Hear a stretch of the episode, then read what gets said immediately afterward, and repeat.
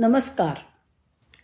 गोष्टीचं नाव आहे the top five regrets of the dying. Bronnie Ware या एक ऑस्ट्रेलियन लेखिका गीतकार आणि प्रेरक स्त्री वक्त्या आहेत. परिचारिका म्हणून त्यांच्या आठ वर्षातील कामाच्या काळामध्ये मृत्यूशय्येवर असलेल्या अनेक व्यक्तींची सेवा करण्याचं काम त्यांनी केलं. त्या अनुष अनुषंगाने या व्यक्तींच्या भावविश्वात डोकावण्याची संधी त्यांना मिळाली. आता मृत्यू अटळ आणि जवळ आहे. हे सत्य समजल्यावर त्यांना ज्या त्यांनी जगलेल्या जीवनाबद्दल काय वाटतं? मृत्यूपूर्व कोणत्या गोष्टींचा त्यांना विषाद वाटतो? या पश्चात्तापाबद्दलच्या कथा त्यांनी पुस्तक रूपामध्ये लिहून काढल्या असून त्या पुस्तकाचं नाव आहे the top five regrets of the dying जगभरातल्या एक दशलक्षाहून अधिक लोकांनी त्यांचं हे पुस्तक वाचलेलं आहे. आणि ते एक सर्वाधिक विकलं जाणारं म्हणजे बेस्ट सेलर संस्मरणीय पुस्तक बत्तीस भाषांमध्ये वीसशे अकरा सालापासून उपलब्ध आहे. दोन हजार नऊ साली त्यांनी परिचारिका म्हणून त्यांच्या आठ वर्षातल्या अगदी जवळून आलेला आलेल्या अनुभव आणि ऐकलेल्या मनोगतांवरून रिग्रेट्स ऑफ द डाईंग नावाचा एक ऑनलाईन लेख लिहिला.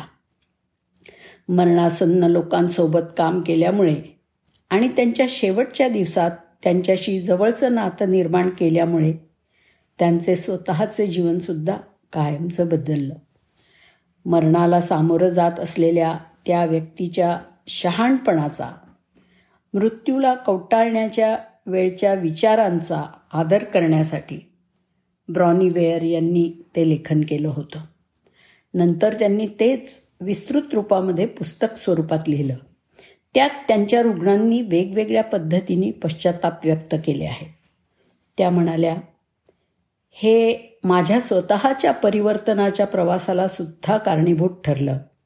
कारण मी साक्षीदार होते त्यांच्या त्या वेद वेदन वेदनांची आणि खेदांची.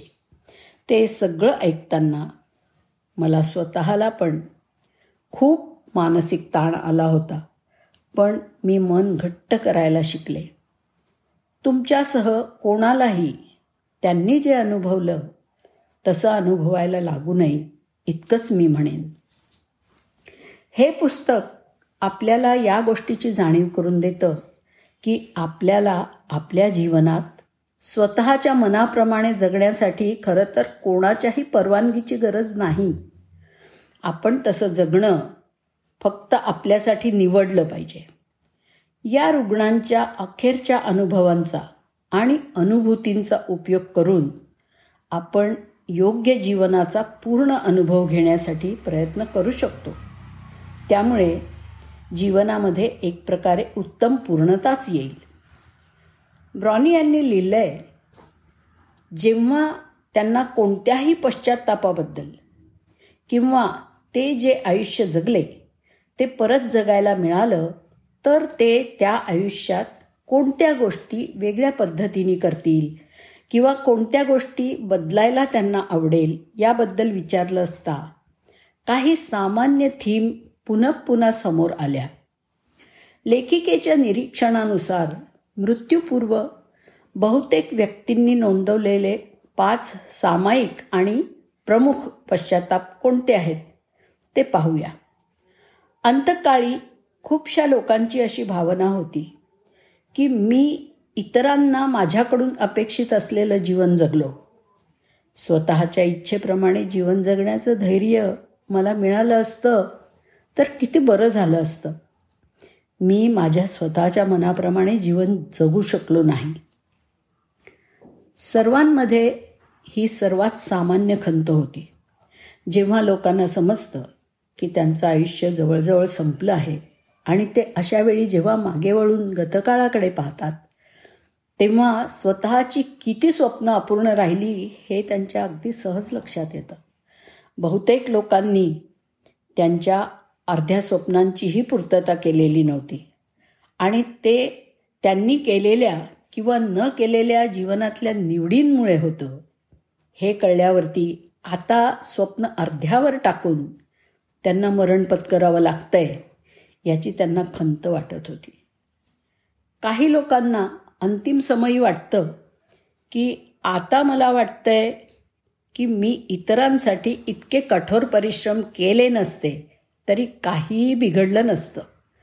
इतकं मर मर मरून काय मिळवलं? ब्रॉनी म्हणतात की अशी प्रतिक्रिया ज्यांची मी देखभाल केली आहे त्या बहुतेक पुरुष रुग्णांकडून आलेली आहे. त्यांनी कष्ट उपसण्यापायी त्यांच्या मुलांचं बालपण तारुण्य आणि त्यांच्या जोडीदाराच्या सहवासाचा आनंद हे सर्व गमावलं आहे. महिलांनी सुद्धा अशा प्रकारचा खेद बोलून दाखवला. यातल्या बहुतेक महिला जुन्या पिढीतल्या असल्यामुळे बऱ्याच महिला रुग्णांना अंतकाळी आवश्यक ते पैसे मिळू शकले नाहीत. ज्या सर्व पुरुषांचं मी पालनपोषण केलं त्या पुरुषांनी माझ्याकडे दुर्लक्ष केलं.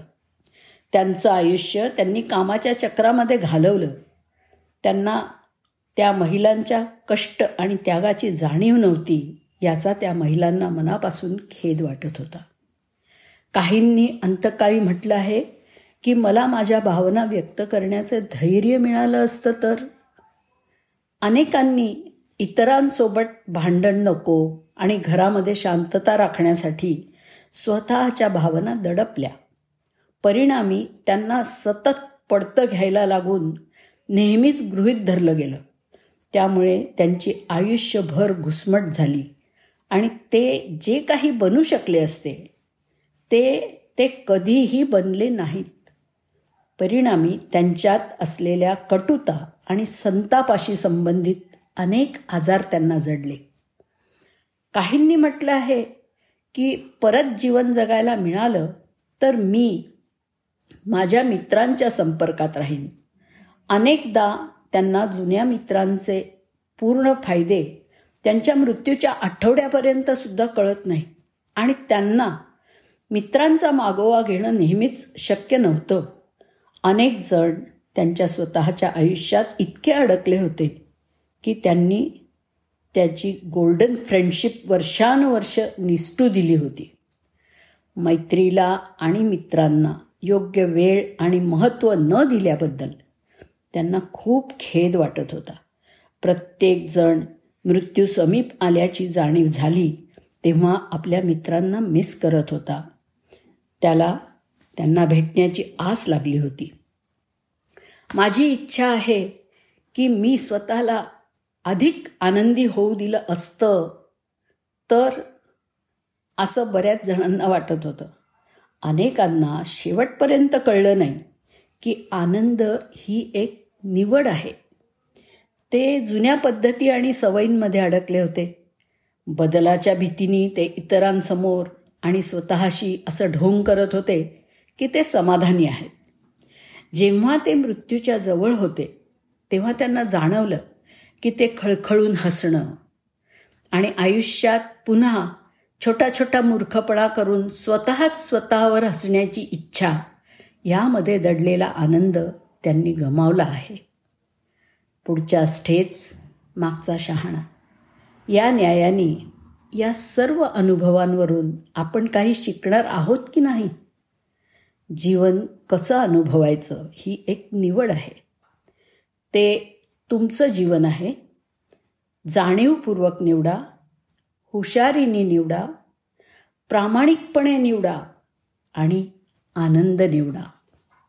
धन्यवाद.